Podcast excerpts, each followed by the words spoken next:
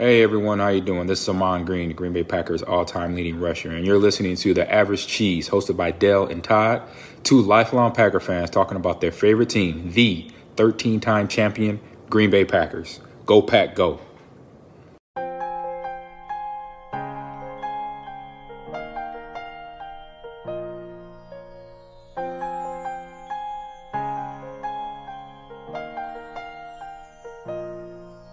The snow glows white in Lambeau tonight, not a footprint to be seen. We need some new coordination for our boys in gold and green. Rumors were swirling when it started to be a trend. Then we lost to Tommy DeVito and his little agent friend. Baker Mayfield, don't let them see your passer rating, 158.3. Don't let them run, don't let them throw. Our defense blows. Fire Joe, can't do this crap anymore. Fire Joe, send him out and slam the door. I don't care what LeFleur will say. Why drag this on? It's gonna happen in 3 weeks anyway. Welcome to episode 158 of the Average Cheese Podcast. Thanks to Rhonda and the folks at RM Management. Thanks to Dwight at ddgcustoms.com. And thanks to Dan and the folks at Bob Anderson Builders. It's the above average Peter Jones and the below average Dale Lobo for episode 158. There will be no 58 this week because we've got playoffs to talk about. Peter, it's good to see you, by the way. It's good to see you. Playoffs. Let's do some slices. We got questions from friends, Peter. Now, they're not playoff related, so I know we shouldn't talk about draft picks and that kind of thing, but people want to know your opinion, so here goes. First one is from Jack, longtime friend and friend of the show. Should the Packers use next year as an evaluation year for Christian Watson? He's missed like 20 games in his career. I don't know that number. Made it up. But he's missed a lot of games in his career. Is next year a make or break year for Christian Watson? I don't think it is, because the young group is so good. Reed, Wicks, etc., Bo Melton, Malik, Heath, Dobbs, I'm forgetting names. I think because that group is so good that I don't think it is a make or break year for Christian Watson. If he wasn't a second round draft choice, then we wouldn't have the concerns that we have. I think that brings its pressure with it, especially when you, in essence, you traded another second round draft pick to get him as well. So I don't think it is as much as it would be with under different circumstances. Now, do we want to see him come through and have obviously a good year and a year without injuries? Absolutely. He'll have 2 years left on his contract, and I think that it's not as dire as it otherwise could be. Dire's not the right word. Yeah, no, I'm with you. I understand what you're saying, though. Like, it's not, we don't have to make a decision on Christian Watson right now because it's not that serious. And I was going to say what you said. There's 2 years left on this man's contract. He's on a rookie contract. He's got 2 years to prove to the Packers he's worth another contract. And you know how it is. The Packers love to sign their own guys. Christian Watson could have two breakout years in a row and make a ton of money playing with the Green Bay Packers. So it's a good question, Jack. Does he have to start playing? Fuck yes, he does. He's got to start playing games. I get that he doesn't want to be injured, but he is injured a lot. And at some point, I don't care if you're a second-round pick or not. The other side of that, though, Peter, is let's say he goes through his 4 years with the Packers on his rookie contract, and he's hurt for a lot of them, and then Gutekunst lets him go, and he fucking sets the world on fire. That's the risk you take. It absolutely is, but I think that stuff just happens. I don't think you can live with ifs, whats, and maybes. You just have to make the decision that you make at the time that you make it. Thanks for the question, Jack. The other question is from Hound. We haven't heard from Hound. Hound from Australia. He's asking draft questions. He says there's lots of places that we could go in the draft. Safety, offensive line, so on. Is it impossible to see the Packers go center in rounds 2 or 3? Or do they build from the outside in and move Zach Tom to center? That's a good question, Hound. Yeah, that's a great question. There's quite a few questions in there. I think the first thing is you look at where do they pick in round 1 and the type of player that you're looking for in round one. Now, it's probable now that they're picking 19, 20, who knows, and perhaps even lower than that. And I think that then brings all positions on board. Typically, you're looking at those premium positions: edge, offensive tackle, corner, quarterback, in the top half of the draft. I think once you get to the bottom half of the draft, that brings the other positions into play: the safeties, the tight ends, those guys. Now, for the Packers, I think that you can almost look at any position again and say, other than quarterback and probably tight end now, you can make a case for taking a guy at, let's say, 25 in the draft, almost at any of the other positions, whether that's safety, whether that's defensive line, whether that's linebacker, corner. So I think that's where they are in terms of the first round. The impression that they've given, in fact, Adam Stenovich has pretty much come out and said it in earlier press conferences. They like the way that Josh Myers has been playing. I don't, but I'm not a coach either. So you're saying that they will not likely go center in rounds 2 or 3? I would doubt it. I would doubt it very much. So I'm not sure that they would see that an out-and-out center is a position of huge need. But Hound's also hit the nail on the head there. They also know that they've got guys in-house right now that can challenge for that spot, whether that's Zach Tom, whether that's even John Runyon, who's played some snaps at center this year. So I don't think they would go out-and-out for a center. I do think they'll pick on offensive tackle, whether that's in round 1 or in rounds 2 or 3.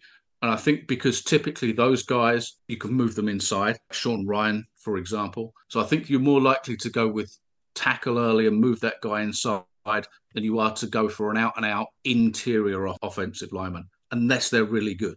The Packers hit on Elton Jenkins, for example, but there aren't too many Elton Jenkinses around. There aren't too many Quentin Nelsons around for you to go and say, I'm going to take a guard early. Is there a Creed Humphrey in this draft? A guy that you like you did Creed Humphrey? Not right now. There's some solid centers. I mean, the guy at Georgia, Cedric Van Pran's a good player. There isn't one that jumps off the board to me like Creed Humphrey did those years ago. So the Packers are in the playoffs. They play the Dallas Mike McCarthy's in round 1. How about a little Packers-Cowboys history, Peter? Before you do Packers-Cowboys history, I have to tell you, when I was at the game, they have signed memorabilia and stuff out there and to raffle off for charity. Ice Bowl picture was one of the pictures. It was a silent auction, but I don't have $750 Green Bay Packers that I could just burn. And that would have been because we got there stupid early, because I wanted Kate to be able to walk around the stadium. She's never been able to do that or whatever. So we're walking around. We would have been the first bidder, too,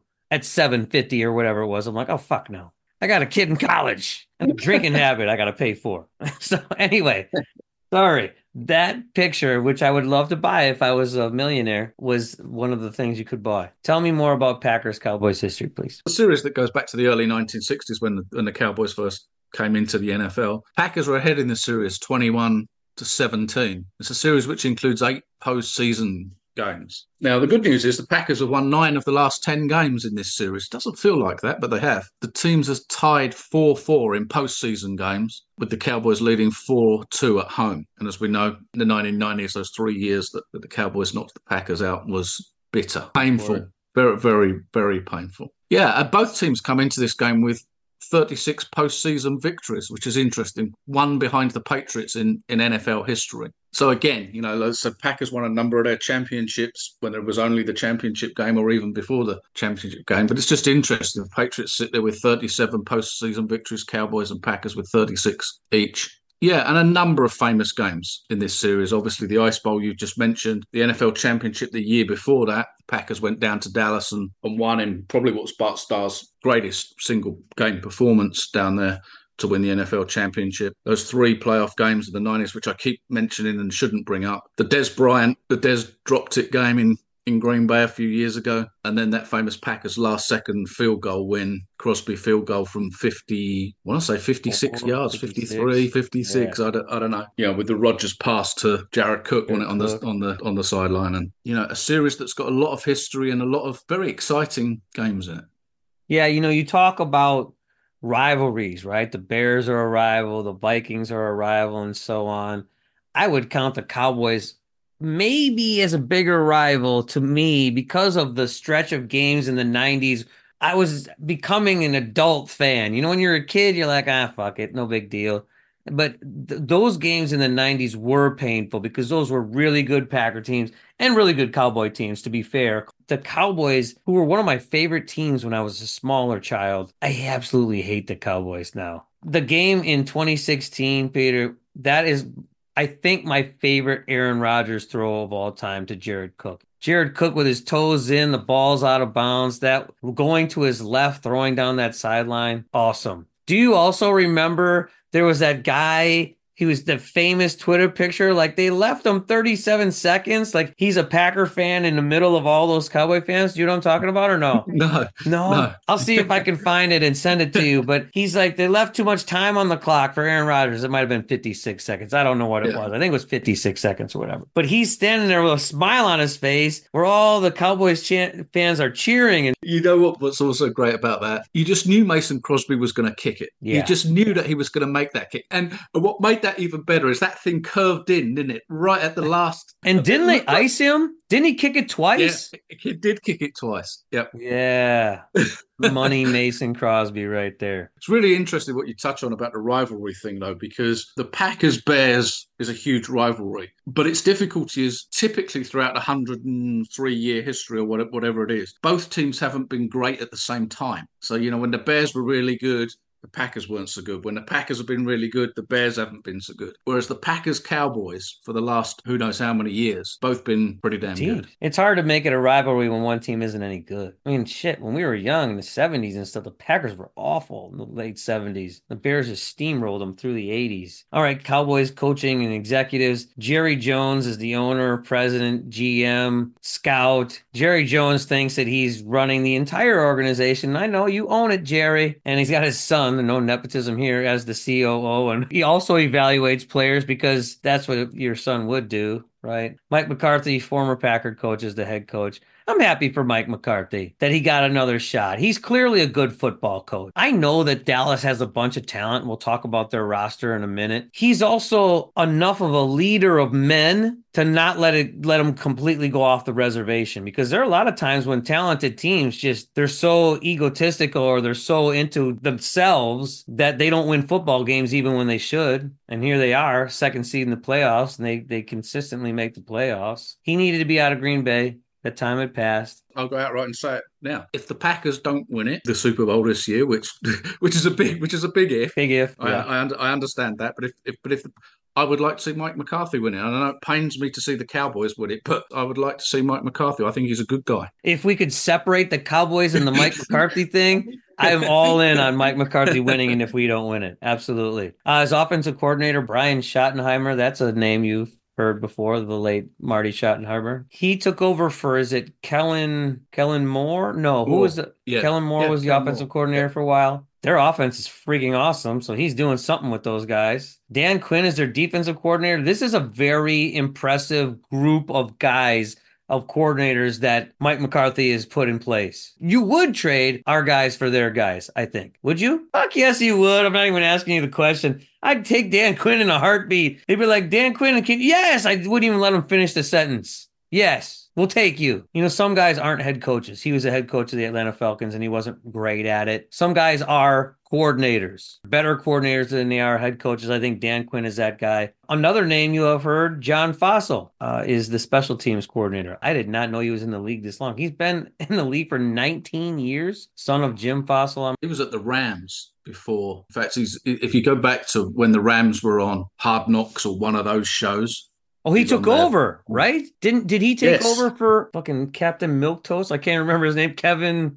Oh, fuck. I can't think of his name right now. But you know, yeah, I didn't realize that was him until you just said that. When I was watching that Hard Knocks, he was like in his element. You would think that a guy is a special teams coordinator, but he was in his element. I thought he did a heck of a job as the head coach. Taking over, that's not an easy situation. That's like being a substitute teacher. Like, shit, that thing could really go south. Scott Tolzien, former Badger and Packer. Scott Tolzien is the quarterback's coach. I will say that Scott Tolzien was not a great quarterback. He felt like he was a smart quarterback. And that's what you need to be a good coach, right? You need to be able to teach things to the quarterback. You don't have to be great at it. And I would say that actually a lot of great athletes are terrible coaches because they don't understand why you can't fucking do it. There's a bunch of other dudes on this list I've never heard of. Anybody on the defensive side besides, well, let's talk about Al Harris. So when the Packers were stumbling on defense, there was a lot of social media clamoring for Al Harris, who is the defensive backs coach of the Cowboys, to possibly move over and be the DC of the Packers. Just general thoughts. I'm not asking you whether he should be the next defensive coordinator, but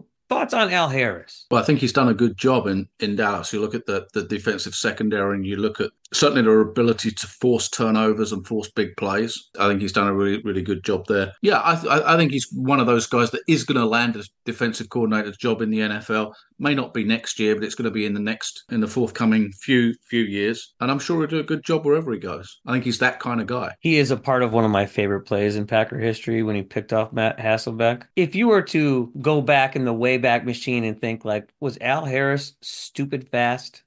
No. Was he physically gifted?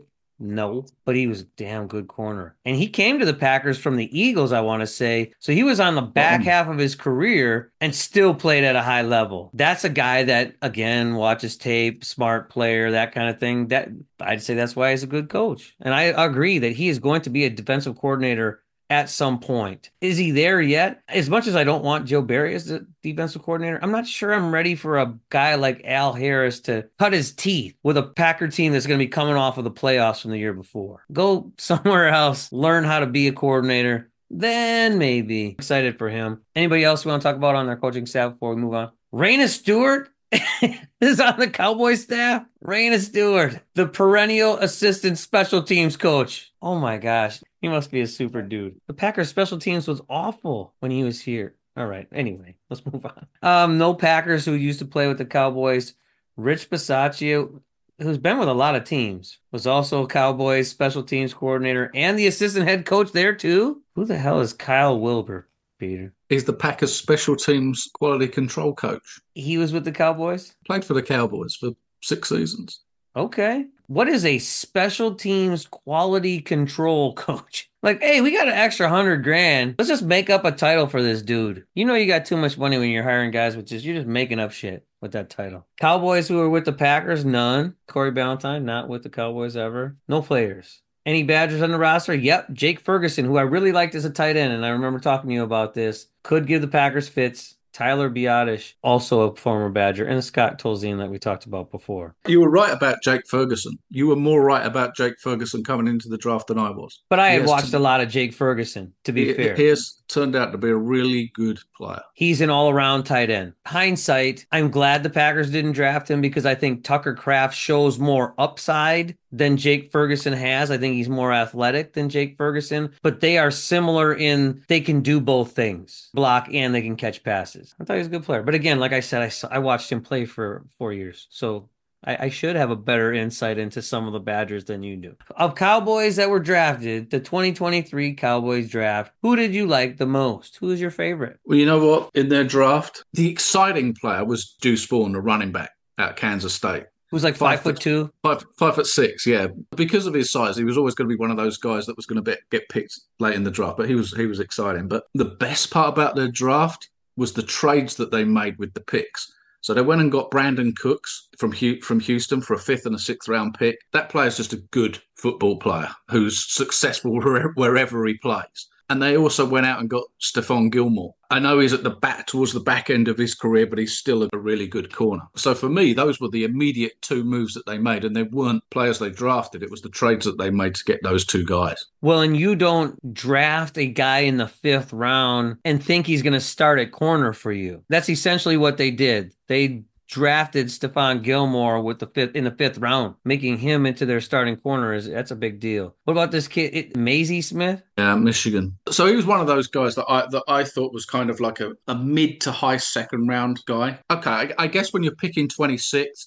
if that's the guy that you like, he's not going to be there when you pick in the second round. So you take him now. What would have made them pick him? What did you like about him? If he's a second round guy, he's still a good player. Whether they reach for him in round 1 or not, he's still got some skills there. I always ask you these questions like you can remember every word out of your draft guide. He showed them something. If my memory serves me correctly, again, it was a really solid player against the run and a guy that was an improving pass rusher we talked about a similar guy last week, and I can't remember who it was, but improving pass rusher, but hadn't yet Javon Dexter, yeah, that level of pass rush numbers, which kind of makes you stand out from the crowd and moves you up into the first round, if you like, into where, for example, Devontae Wyatt was drafted. I mean, I thought the tight end that they took in the second round, in a group of tight ends, we got Tucker Kraft, we got Luke Musgrave. Their big plus out of this draft was the trades that they made for veteran players. I mean, the Stephon Gilmore thing really interests me, because you look at Rasul Douglas, right? The Packers got a third-round pick for Rasul Douglas. And even then, you know, you had fans saying, we could have got more for Rasul Douglas, you know, second-round pick. Right. The reality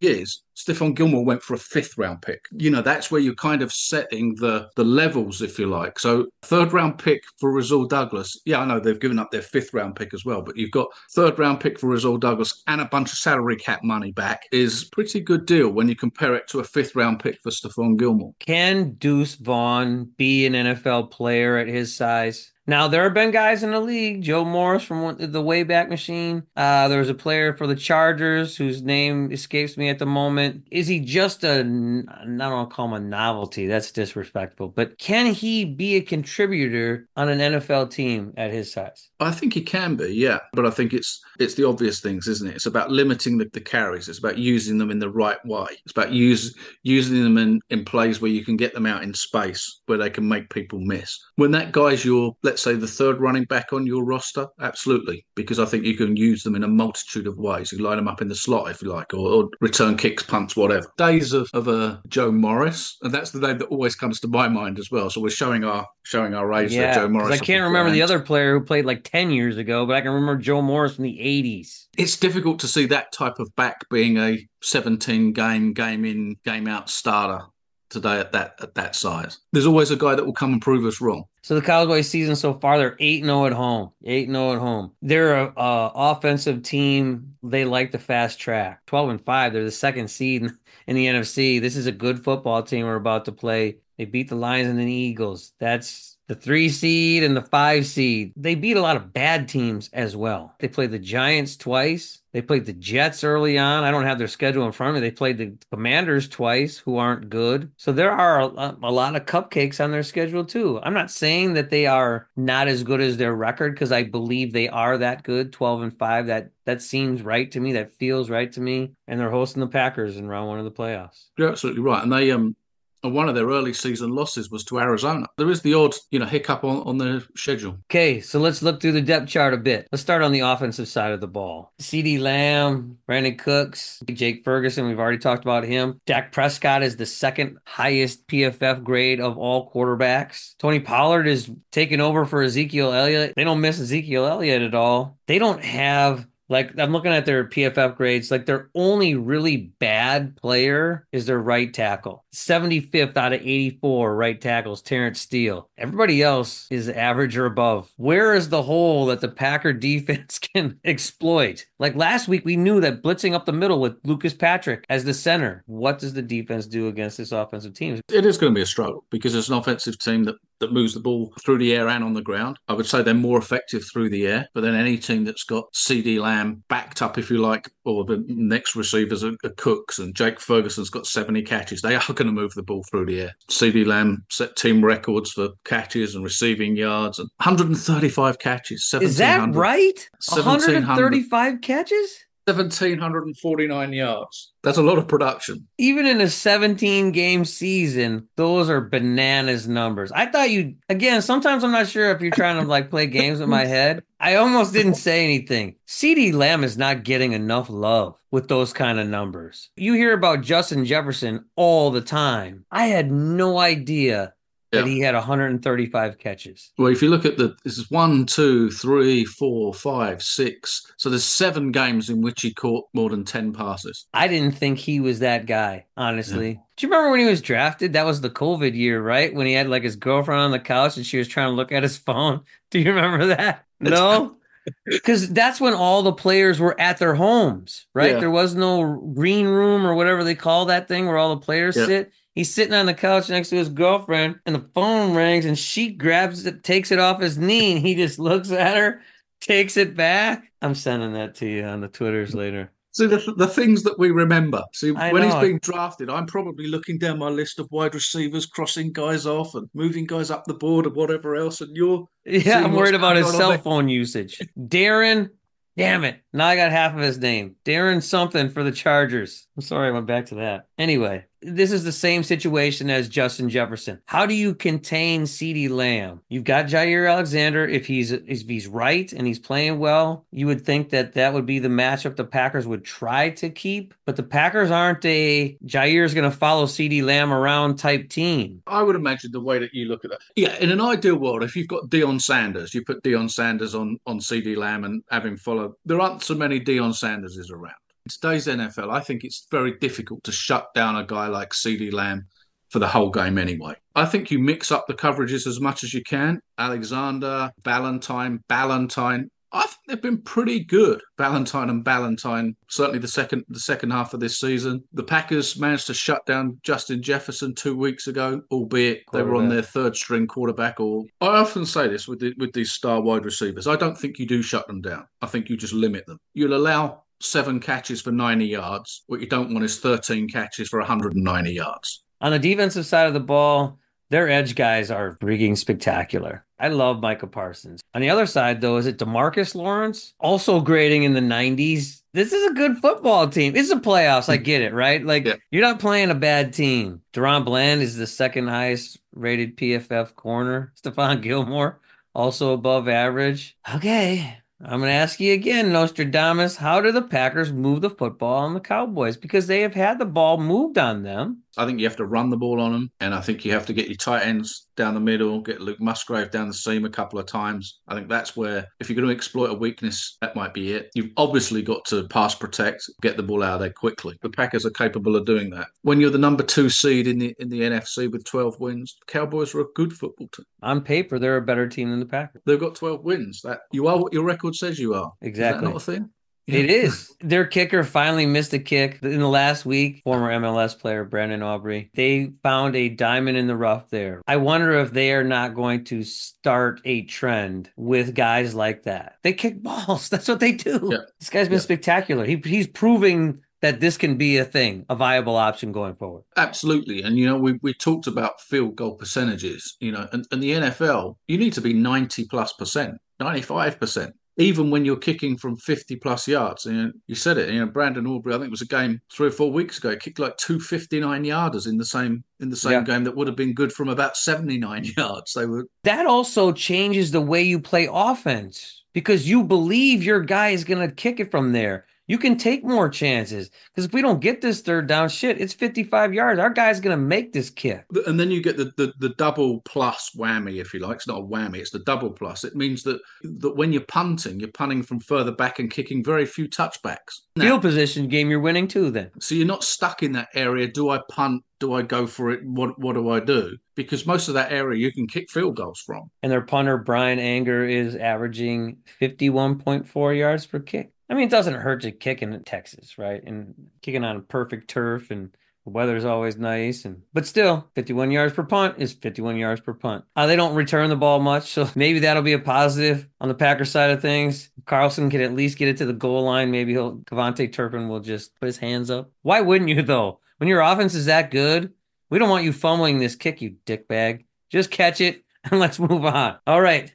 This is that part of the show where I have to stare you down, Peter. We're going on to the team rankings. But the Packers have improved, so good job. The Packers are 11th in overall offense. They are 12th in passing and 15th in the run. On the defensive side, they have moved up to 17th overall from 23rd. Was it 2 weeks ago or last week? Let's go. 9th against the pass, and they're still 28th against the run, although they played the run really well in this game against the Bears. The Cowboys are both 5th overall in offense and defense. Again, they're a very good team. They're 3rd in passing on offense and 5th against the pass. That's the problem. You would want them to be a bad against the pass team against the Packers because the Packers need to be able to throw the ball effectively. Maybe it's another Aaron Jones waving at him, grabbing his nuts game. Yeah. All right. Anything else before we move on to our predictions? Here goes. The Packers are 7.5 point underdogs on the road at Dallas. The over-under is 49.5. The Packers haven't had an over-under that high in a very long time. Your name is first, Peter, but I would go first unless you want to. Go ahead. I am picking this with my head, not my heart, because we both want the Packers to win this game. Of course we do. And I do think they have a chance, but it's a track meet chance. And that's really playing into the strength of the Dallas Cowboys. You can't play a grinded out game. The Packers aren't a grinded out team. That's a long way of saying I think the Packers are going to lose this game, and I don't think they cover. I think they lose this game 31-21. So that's the over, and the Packers will not cover. And it makes me sad to say this because I can't tell you how happy I was last week. I'm harking back to what we've mentioned multiple times in this podcast and last week's podcast or earlier this week's podcast about those 90s games and the difference between the two teams, the relative difference between the two teams. And this game feels like a similar relative difference between the two teams. You got a 9-win Packers team, which they were back in 93 and 94 as well, 9-7 teams, of going to a 12-win Cowboys team that's 8-0 at home, as you said.